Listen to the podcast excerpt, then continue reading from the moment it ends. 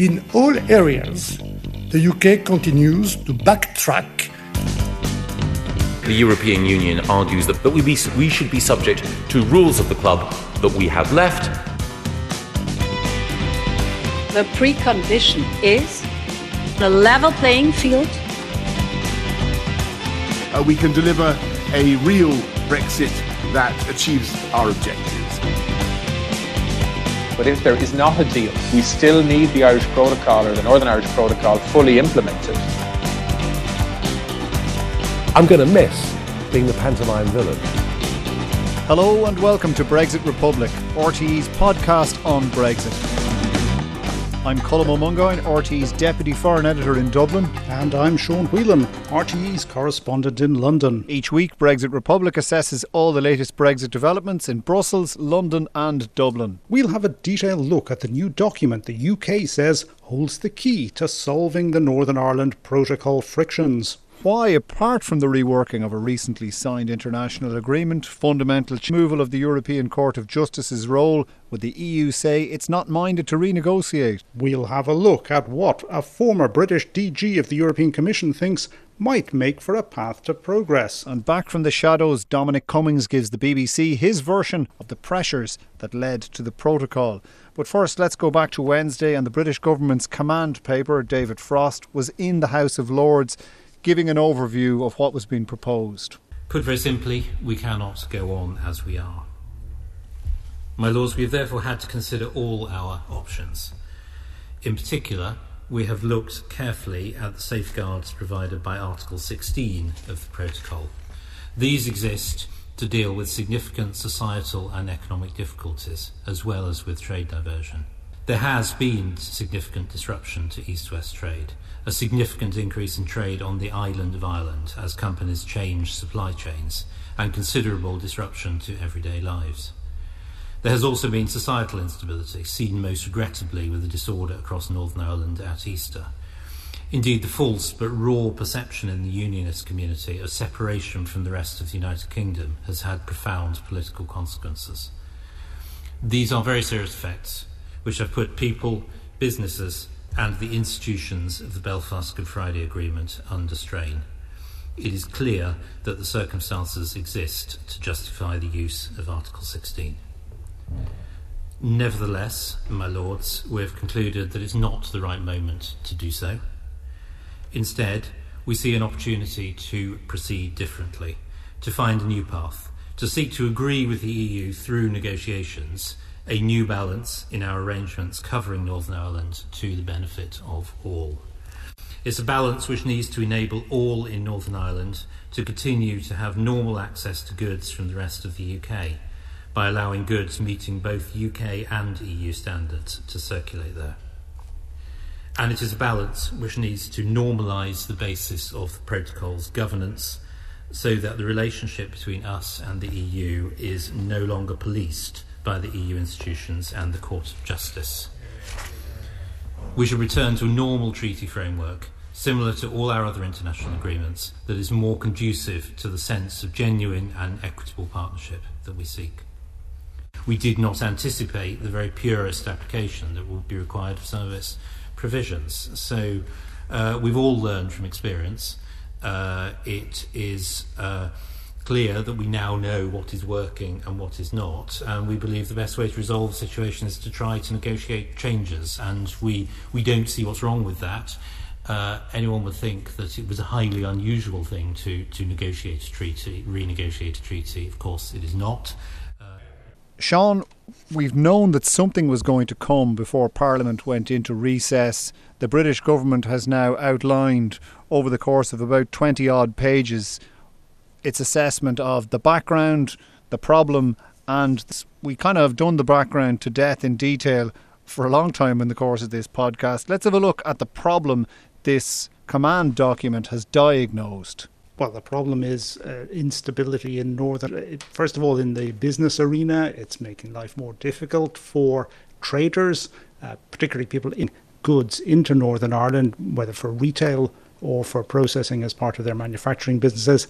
And it's also setting up political tensions uh, in the unionist and loyalist communities of Northern Ireland. That's the problem. It does say, and it quite pointedly says, both in Boris Johnson's preface and in remarks in Parliament by uh, David Frost, indeed, as we heard there, that the unionist community is wrong in thinking that their position in the union uh, is undermined, that obviously the implication being the Prime Minister would never have signed up to something that would do that. But they do accept and recognise that there are some tensions around it as well. The two things are not mutually incompatible. Right.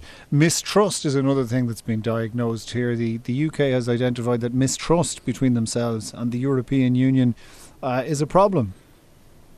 Well, yeah, I mean, I was going to invoke the name of Sherlock Holmes in this one in that crude Americanism, um, but I, will pass on it on this occasion. No, there ain't no trust uh, there uh, between Brussels and London, London and Brussels, and I guess you can include Dublin uh, in with the Brussels crew as well.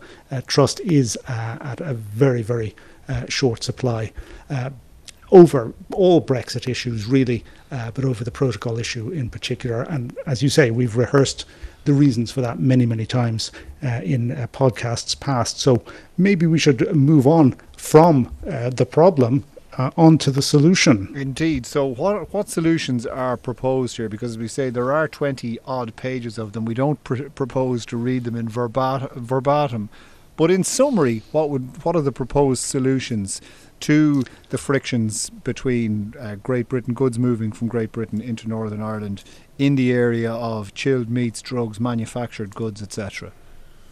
Well, let's maybe break it down a little bit further because they've got one big idea here, uh, and that is the idea of a standstill, uh, which is to say we're not going to change anything more in regards to the protocol. Nothing new should change in it. Uh, the EU should put a freeze on the legal actions that it's taking, and we should also freeze the situation as it currently is in order to give a little bit more certainty, they say, right. to uh, business people in, in Northern Ireland. The grace period that's supposed to expire uh, at the end of September on chilled meat uh, imports into Northern Ireland, that would effectively continue indefinitely. Uh, roll over indefinitely. They've put no uh, cut-off date on this, and then all of the other grace periods that are due to fall over the coming months, they would also continue indefinitely. And this, they say, would buy uh, time and space without what they consider artificial deadlines coming up all the time uh, for the two sides to build trust and uh, renegotiate the treaty because that is what they want to do. Uh, they've named about four or five articles, so they want more or less completely rewritten uh, of the protocol, and that's going to take time to do. Uh, and also some of the other solutions that are in there, the old technical solutions, my old bugbear about the computer systems uh, that are going to be necessary to underpin really any kind of protocol arrangement, whether it's the one that we have now or whether it will be one uh, that will be in any way uh, rewritten or reshaped or recast. It's all going to boil down to information technology, and that just takes time to get set up, as we know. Uh, so they want to have uh, this period of standstill. Uh, now, that has problems, of course, because how long is a standstill for? Uh, the fear on the EU side is that the British can more or less live with things as they are with the grace periods in place, uh, the lack of checks, the lack of controls that are there now, and that if you had a standstill, it will be hard to come back from that standstill, and that you would effectively be recognising in perpetuity the current situation uh, in Northern Ireland, which is one where the checks are not the checks that were signed up to originally. Right. Although British officials that I was speaking to during the week said, look, even with the grace periods, there are frictions. That's why this command paper has come out now. We fear a situation whereby things would be worsened if the grace periods ended and we hadn't come to some resolution. So rather than go down the route that the EU has demanded, which is to implement the international and binding agreement to which the UK signed up, and indeed in the case of the protocol co designed, there are too many problems that we've realised now post signing this and it's time to have a look at fundamentally renegotiating the Northern Ireland Protocol. There's no point in wasting our time going any further down this path uh, because it's only leading to frictions, even outside the context of east west relations between Ireland and the UK, and indeed problems within Northern Ireland as well. Well, yeah, I mean, there's a couple of ways of looking at this. One is that, you know, maybe it is time to look at uh, some of the problems uh, and issues in the protocol. Uh, it was always accepted that um, there were issues to be resolved there. It was always accepted that there would have to be a way of sorting them out, and that way was built in uh, with the uh, joint committee and the specialised committees that meet under it. There's a whole basically private bureaucracy between the UK and the European Union that is there, at least on paper, to try and sort out issues like this as they arise. But that machinery, that mechanism, that bureaucracy uh, doesn't seem to be working terribly well. It's hard to tell for sure because it's all goes on behind closed doors between uh, officials. Um, you don't get the kind of oversight and insight into what's going on that you would get in normal uh, EU uh, internal business. Uh, but it is there. There is a mechanism there for trying to sort these things out. So perhaps that is one way of, of going about it. That would probably be the, the preferred route of the European Union, mm. whereas the British are looking for a more fundamental rewrite uh, of the uh, protocol. And, and in some ways, in the views of some of the, the, the EU side, uh, they're looking for essentially the stuff that they couldn't get in the original negotiation. Yeah, and but it, uh, as the Commission said, uh, yesterday, Thursday, today being Friday, as we record this, that there isn't room for renegotiation of the protocol. But again, the British officials that I was speaking to said, look, they said this about the withdrawal agreement. They did go back and revisit it when it had to be revisited. They may, you know, it's our hope that they'll go back and revisit this.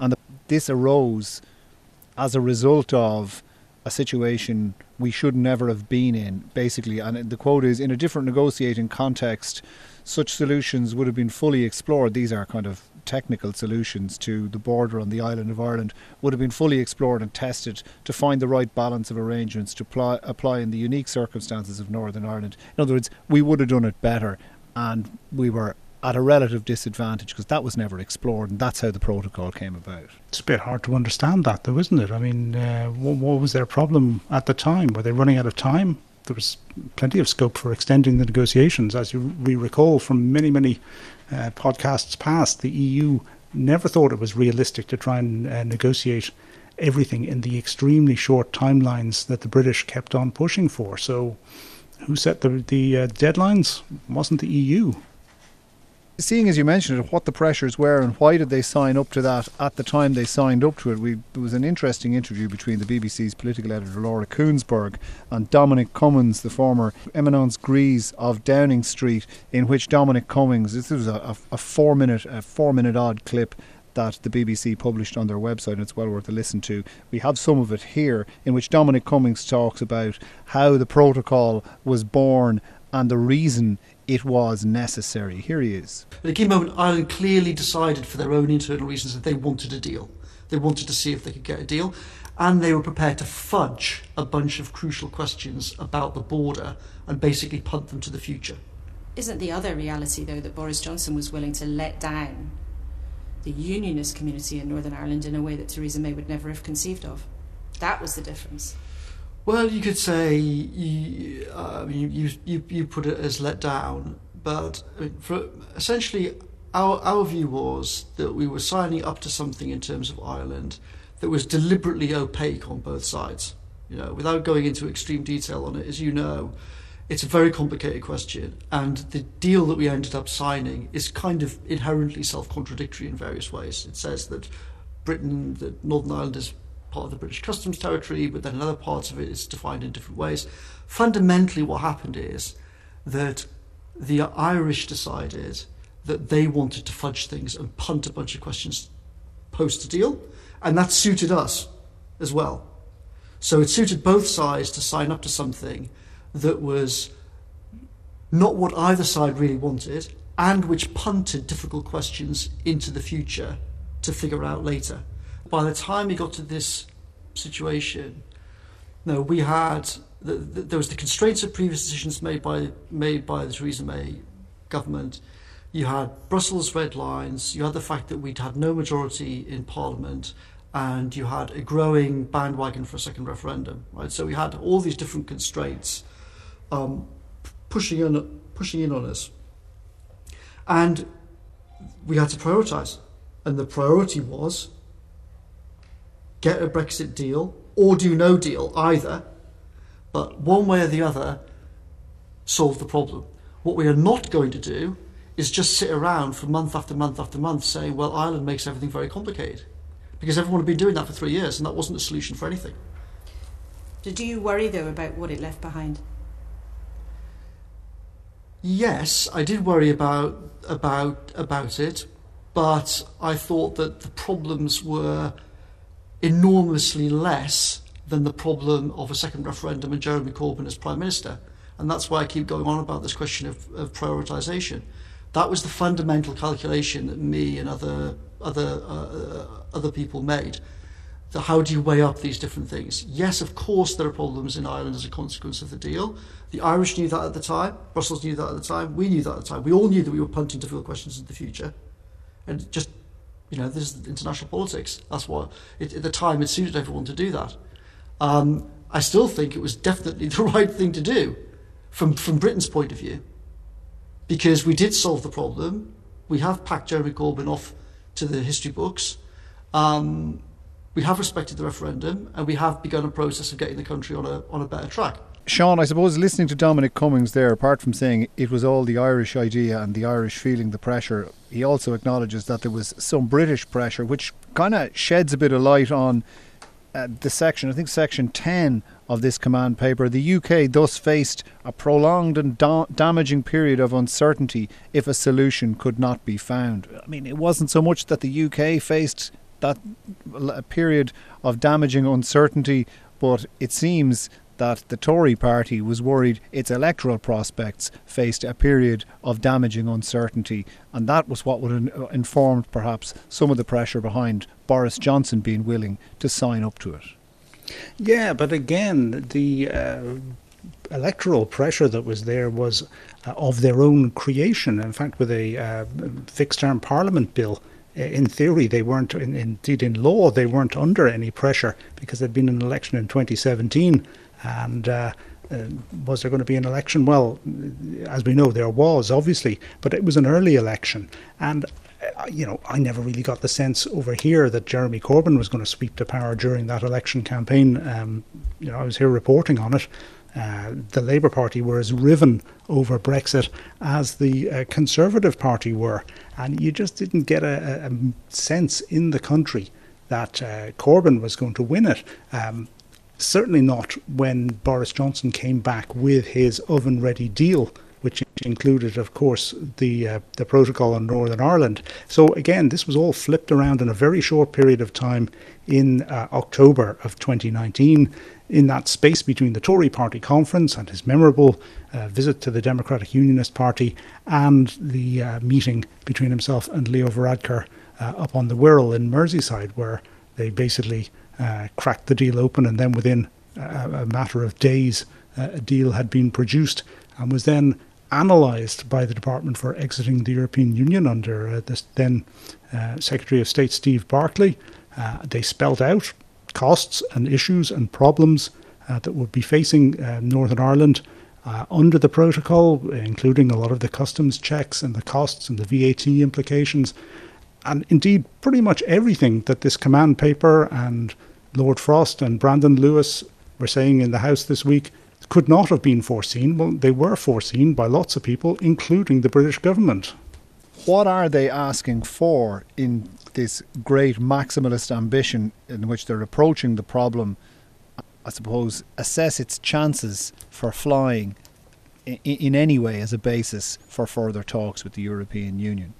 They're looking for five changes, key changes or key areas of change uh, in terms of the protocol. Uh, one is this notion of what they call the burdens on trade within the uh, United Kingdom, uh, whilst also managing the risks to the uh, EU single market, or the real risks, uh, as they um, keep emphasising in the document and in statements.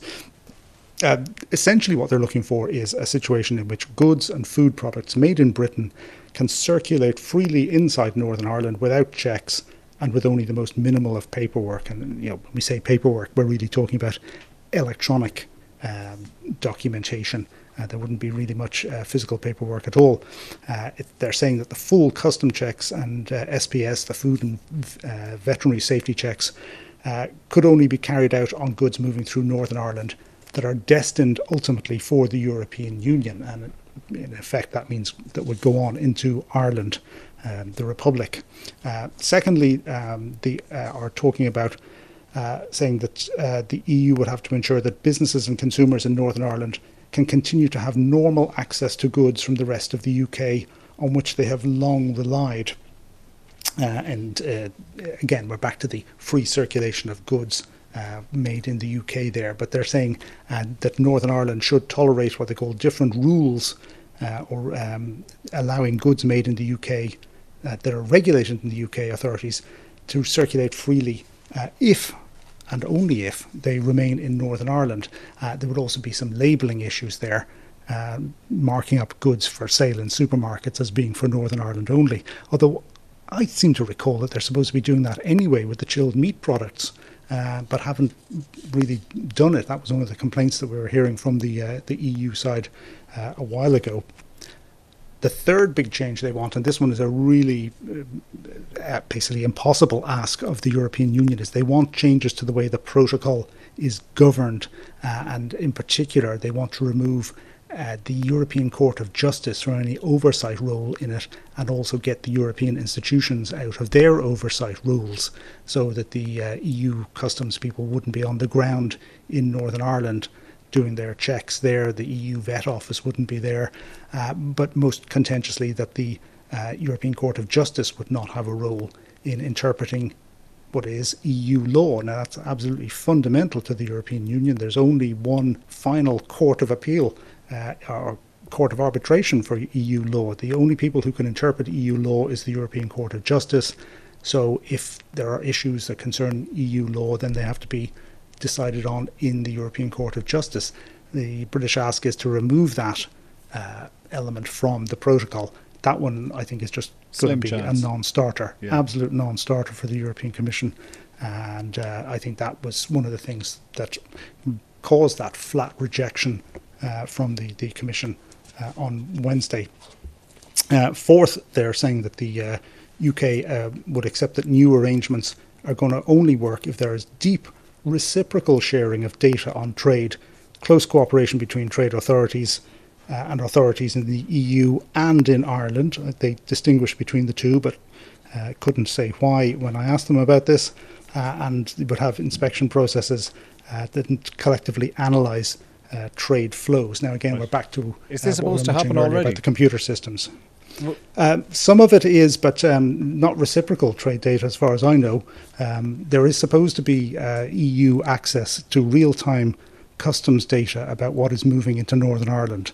Uh, we know that there's been an issue with that because it's very difficult to set up these computer systems in such a way that segregates out uh, Northern Ireland data from the general UK data. So, what's been happening up to now has been that uh, effectively an EU customs uh, bureaucrat has been sat down in front of a lab PC with a British customs official beside them saying, you can look at this bit, but you're not supposed to look at this bit. Uh, it's, you know, it's a duplication of staffing. It's not the automated process. Nobody t- thinks it's acceptable uh, or viable uh, for the long term at all. They have apparently just agreed an interim measure that will get them over the hump for the next few months. Uh, and then, as we've mentioned before, uh, they have proposals to have that kind of real time access, automated access, uh, ready to go sometime next spring. Uh, but again, that's going to take a while. This would be a different set of data arrangements, and presumably you'd have to more or less start from scratch and uh, build out a new system there. But also this issue of reciprocal data flows uh, and data sharing. Um, I asked what was the actual reason for that they couldn't really come up with a, a parity of answer esteem, apart maybe. from saying everything is supposed to be reciprocal and mutual right. uh, in in these kind of treaties. So it's a kind of a balancing uh, act, but there doesn't seem to, be a, seem to be a practical reason behind it. Mm. Um, yeah, and the final um, thing that they're looking for is that uh, uh, whatever arrangements come into place, there will be no infrastructure or checks at the uh, international border, as it says here, between Ireland and Northern Ireland. So, again, Good Friday Agreement compliant. Whatever uh, arrangements are put in place, there wouldn't be any land border uh, on the island of Ireland. This is all framed, of course, of if if we don't get these asks, which we acknowledge are ambitious, we reserve the right to trigger Article 16. Although contained within this command paper, there is an acknowledgement, and perhaps this is just an acknowledgement that's there in the interests of being comprehensive, or perhaps it's there uh, to calm down some of the elements who are calling for the article to be triggered come what may. It says in this is section 33 there are, of course, limits on the actions that can be taken under Article 16. They are limited to specific difficulties faced, are subject to the uncertainty of an as yet untested dispute settlement process, and would be temporary. So, is Article 16 and the triggering thereof really going to achieve what the UK wants to achieve? They acknowledge the limits of it themselves right there. It has legal limitations on it, but the political um, implications of it might be uh, a bit more enduring uh, or impactful. Um, remember, in what way? The uh, dem- well, it's it's it sets off a, a, straight up conflict between the two sides uh, at a time when you're trying to damp down conflicts. And as this is something that the Democratic Unionist Party has been calling for from quite literally day one of the parliamentary calendar uh, in this year of 2021. Uh, they have been calling uh, for, and this was about two weeks into January, uh, for Article 16 to be uh, activated. Uh, then it could be seen that the British government are taking sides within Northern Ireland. And as you know, if you pick one side, it automatically antagonises the other side. So they kind of would have to tread a bit carefully there. Uh, um, it could cause the uh, unraveling of whatever support there is for the protocol and actually increase the kind of tensions in Northern Ireland that everybody is trying to avoid and uh, dampen down and not uh, cause uh, any further aggravation uh, or difficulties in uh, a situation which is you know tricky enough. Okay. So anyway, we, we know that the European Commission so far has, has set its face against any form of renegotiation. I suppose we have to take that at face value for the moment. The Irish government is in, in a reasonably, or sounds like it's in a reasonably difficult position to some degree because it, it did seek engagement between the two sides, but obviously this command paper is going to put it in, in a tricky position given all that's going on in Northern Ireland. The command paper calls for urgent negotiations, although the British side acknowledges, look, nothing is going to happen for the coming month at least. Yeah, and uh, you know everybody uh, is being realistic about this one. You know, it's late July now. At this time of year, bureaucrats and bureaucrats the world over, well, certainly in the northern hemisphere, are clearing their desks and getting out of Dodge for a month and just giving things a rest. So I kind of look at this as a bit like the old uh, chess games that people used to play remotely uh, somebody has written down their move. The British have moved their rook onto a particular black or white square somewhere on the, the chessboard, have sent off their move uh, to their friends in Brussels, but don't really expect an answer for weeks uh, to come. Uh, and by and at that stage, you know, we'll get another uh, round uh, of play. Um, but yeah, nothing's going to happen really over the next few weeks. There may be some kind of a, a lightweight lightweight engagement um, between officials um, sending a few emails back and forth. Uh, you know, to ensure that the process is still going on. Um, it hasn't really been particularly uh, friendly between the two sets of officials. Uh, there's, uh, you know, a bit of narking goes on uh, about people not replying to emails or, or not responding uh, instantaneously, and you hear it from both sides. But you know nobody's really expecting much action uh, at this time of year. But come September, we will be into uh, a big push on this one because, uh, as we said, there is that deadline of the grace period expiring uh, at the end of uh, the month, and you could easily see things starting to uh, unravel that way. Now, one possible thing to watch out for in September is if the EU makes some kind of a, a peace gesture here to keep the talks process going and uh, keep the talking alive. Um, because there are going to be a few things in this British command paper that will probably be worth exploring to see uh, if you can make some kind of easements that might take down some of the, the political tensions, even though the Commission have been very upfront in saying no uh, to negotiations. But you know there may be stuff in there that could be teased out over a while. So better to keep people talking to one another than to get into conflict situations. So in order to avoid that, you might see a situation um, in which the Commission could agree to extend the grace period on chilled meats out into early next year when a couple of other grace periods are expected to uh, or are due to expire. So rather than getting this open ended standstill period, you might just get an extension of the grace periods by a little bit of goodwill, but you have a defined uh, cut-off point when a lot of other cut-off points are going to occur anyway. But one thing that uh, did uh, catch my eye earlier today, um, riffling through various documents, uh, getting ready for this podcast, was a letter from uh, Michael Gove. Remember him back in the 2nd of February, just after the uh, European Union's very short lived activation of Article 16 um, around the, the time of the big vaccine row. Uh, that was going on, Yeah. but they Wh- came wh- back. which they uh, remind people of several times in this in this command paper, just by way of saying we haven't triggered it yet, but the European Union did briefly. Yes, briefly for two and a half hours, but boy, will they never, ever, ever let them forget No. uh, what they did on that particular night uh, in the midst of the protocol row. Uh, but th- th- this letter from Michael Gove to Maroš Šefčovič uh, suggests next steps. Um, because, as I said, they, they were coming under pressure from the Unionist uh, Party, particularly the DUP, uh, to do their own Ar- Article 16 invocation because there were issues starting to pile up around supermarket supplies. Uh, but uh, here's a list of the demands. One, the arrangements that currently apply to supermarkets and their suppliers must be extended until at least the 1st of January 2023. Well, that would cover a lot of things like the, the chilled meats, wouldn't it? Two, a permanent solution should be put in place for the chilled meat products.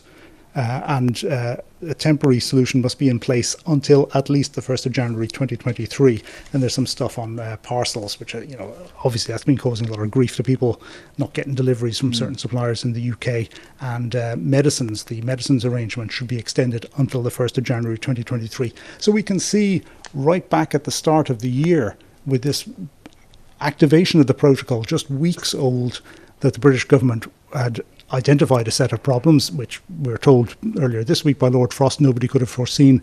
Um, but at, even then, they were proposing extensions uh, to these grace periods and these effectively transition periods. And then, of course, we heard from Maroš Šefčovič a couple of weeks ago when he was in London saying, I had always said to them during these negotiations, these grace periods, are they long enough? Do you need more time? Please take more time if you want it. So, you know, who to believe in these situations, obviously. But uh, these the scope problems is did there not to extend them. scope is there to extend some things. The the ask has been in for a long time, and uh, perhaps perhaps you could see a way that uh, space might be created for an autumn discussion, not one that finishes. Uh, in a big row in uh, late September, uh, but you know, never you never know. Might finish in a big row just in time for Christmas, or maybe a big solution just in time for Christmas, just like last year and the year before. Yeah, the the uh, the UK is determined to contact. It's going to go on a kind of comprehensive round of contacting national capitals, and and who knows, maybe briefing journalists in those uh, national capitals, waving the command document, which gives certainly their version of the potted history of how we arrived at this point and what the way forward might be. But I suppose one national capital which might have quite an uncomfortable time of it as the wrangling drags on over Northern Ireland is, is, is Dublin. I mean, what it's not a position particularly Dublin wants to stay in for a long time. This ongoing protocol row puts them in the difficult position of being looked at by both sides. Eh, I mean, I suppose the Irish government did have a sort of a, a checks and balance advisory role within the European Union as to what would fly for Northern Ireland and what wouldn't. With at the same time the British government putting pressure on them to say, look, can you try and squeeze a bit more pragmatism, as they would see it, out of the European Union internally? And that's just something Ireland, a position Ireland didn't particularly want to be in. So, how much longer will they want to be in that position? Yeah, I mean, it, is a tricky one for the Irish, as you say. Um, obviously, there's a very big trading relationship for both countries there. I mean, people tend to uh, forget about or underestimate or not even be aware of the amount of trade that Britain does uh, with Ireland. It's, I think, their sixth biggest trading partner in the whole wide world. and uh, very possibly um, their biggest uh, trade surplus, or at least it used to be until Brexit cut in. There seems to have been some diminution in uh, profitability there. And nevertheless, uh, it is an important, very important trading relationship uh, for Britain, a very important economic relationship with Ireland. Um, also, uh, it is because of that closeness. Um, probably one of their better ways of trying to exert some kind of influence or get some messages at the very least into the heart of EU discussions uh, because it's you know tends to be a bit easier to pick up the phone to Dublin than maybe it is to Paris uh, or Berlin or Rome. Um, but you know, it's a, Britain has a, a, big foreign service. They're capable of uh, running their own campaigns. But you know, there's got to be easier ways uh, of getting things done than running big diplomatic campaigns all the time. Um, you know, it might be easier to centralise things through one place, whether that's Brussels or Dublin. But you know, for Dublin, it's not a comfortable relationship to be seen as Britain's messenger boy in the EU. Uh, that's not a place they want to be seen at all. For many, many decades, they've been trying to get out from the uh, shadow of Britain, um, and you know, there's still quite a few people in Europe who think the Irish are still part of Britain. Uh, so, trying to get away from that uh, will be part of their priority um, and long-term approach uh, to doing business uh, in the EU. But at the same time, Britain is a, a big trading partner, culturally very close, um, lots of uh, family relationships uh, across that stretch of Irish Sea as well. So, you know, it's a difficult position to be in, really is.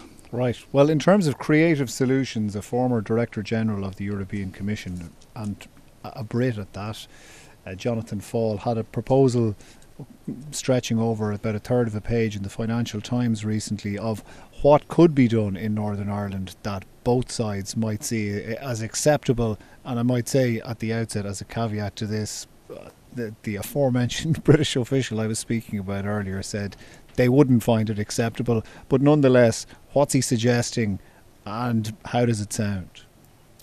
Well, uh, just as the command paper itself has reheated some ideas from a couple of years ago, uh, so uh, Sir Jonathan Faull has, has reheated an idea which he'd proposed uh, with a couple of other guys um, two years ago, uh, an idea of mutual enforcement or dual uh, autonomy of regulation.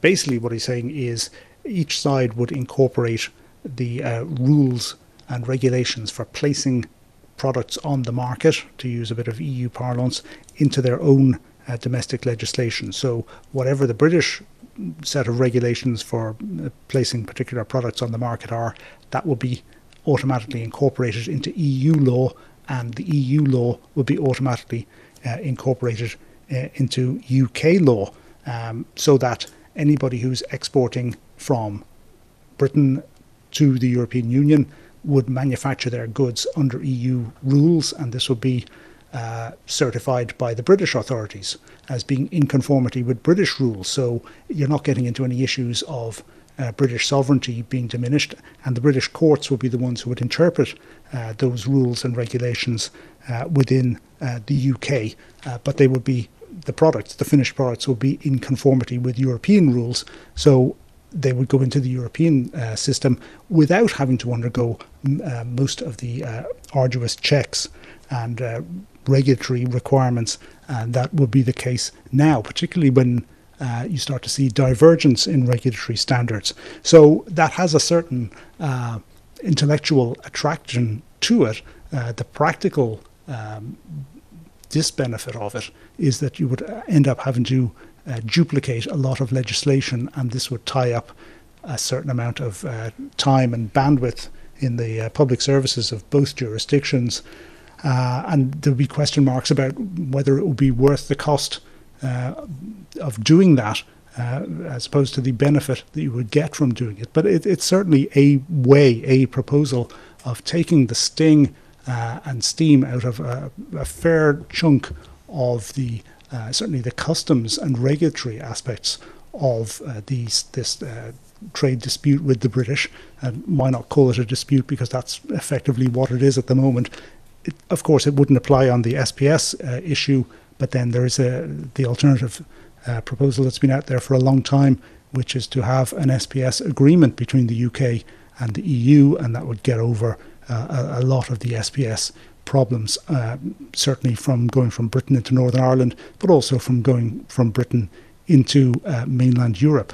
Um, it would reduce the regulatory load there. So there are, you know, a clear lot of benefits to doing that. Whether you could do something similar for goods uh, going between the two uh, markets remains to be seen. But I think it's probably an idea that may well be worth teasing out a bit further. Right, of course. In the latter, the uh, the SPS uh, agreement, Britain so far has set its face against that. Yeah, a bit, bit of a Mexican standoff on that one because they do recognise, both sides recognise that having some kind of an SPS deal would solve an awful lot of the problems, but we're down to this whole thing about the whether it's dynamic alignment or whether it's mutual recognition okay, other people are paid more than us to figure that one out, so we let them do it. I think. Right, and indeed they they, they may be applying their minds to it over the course of, of the coming weeks when when we won't be doing this podcast, Sean.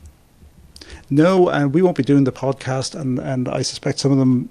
They'll tell you they're applying their minds to it. I suspect they'll be applying bottle openers to ice cold beers that they've just fetched out of a fridge. Everybody needs a bit of a break at this time of year, and uh, this is the traditional uh, European holiday period uh, for uh, poor, oppressed bureaucrats, bureaucrats, and politicians. Uh, and I think we should uh, not be the ones who would do anything to interrupt this fine, honourable, and noble European tradition, which the British themselves seem to have uh, no inclination to get rid of either. So, uh, if I may propose, sir, and look for a secondment from you, uh, that we adjourn this podcast until uh, early September. What say you? Uh, indeed, yes. For me, Colm O'Mungan, RTÉ's Deputy Foreign Editor in Dublin, Sláinte, Post, Santé. Enjoy the holidays. And good luck from me, Sean Whelan, RTÉ's correspondent in London. Have a good summer.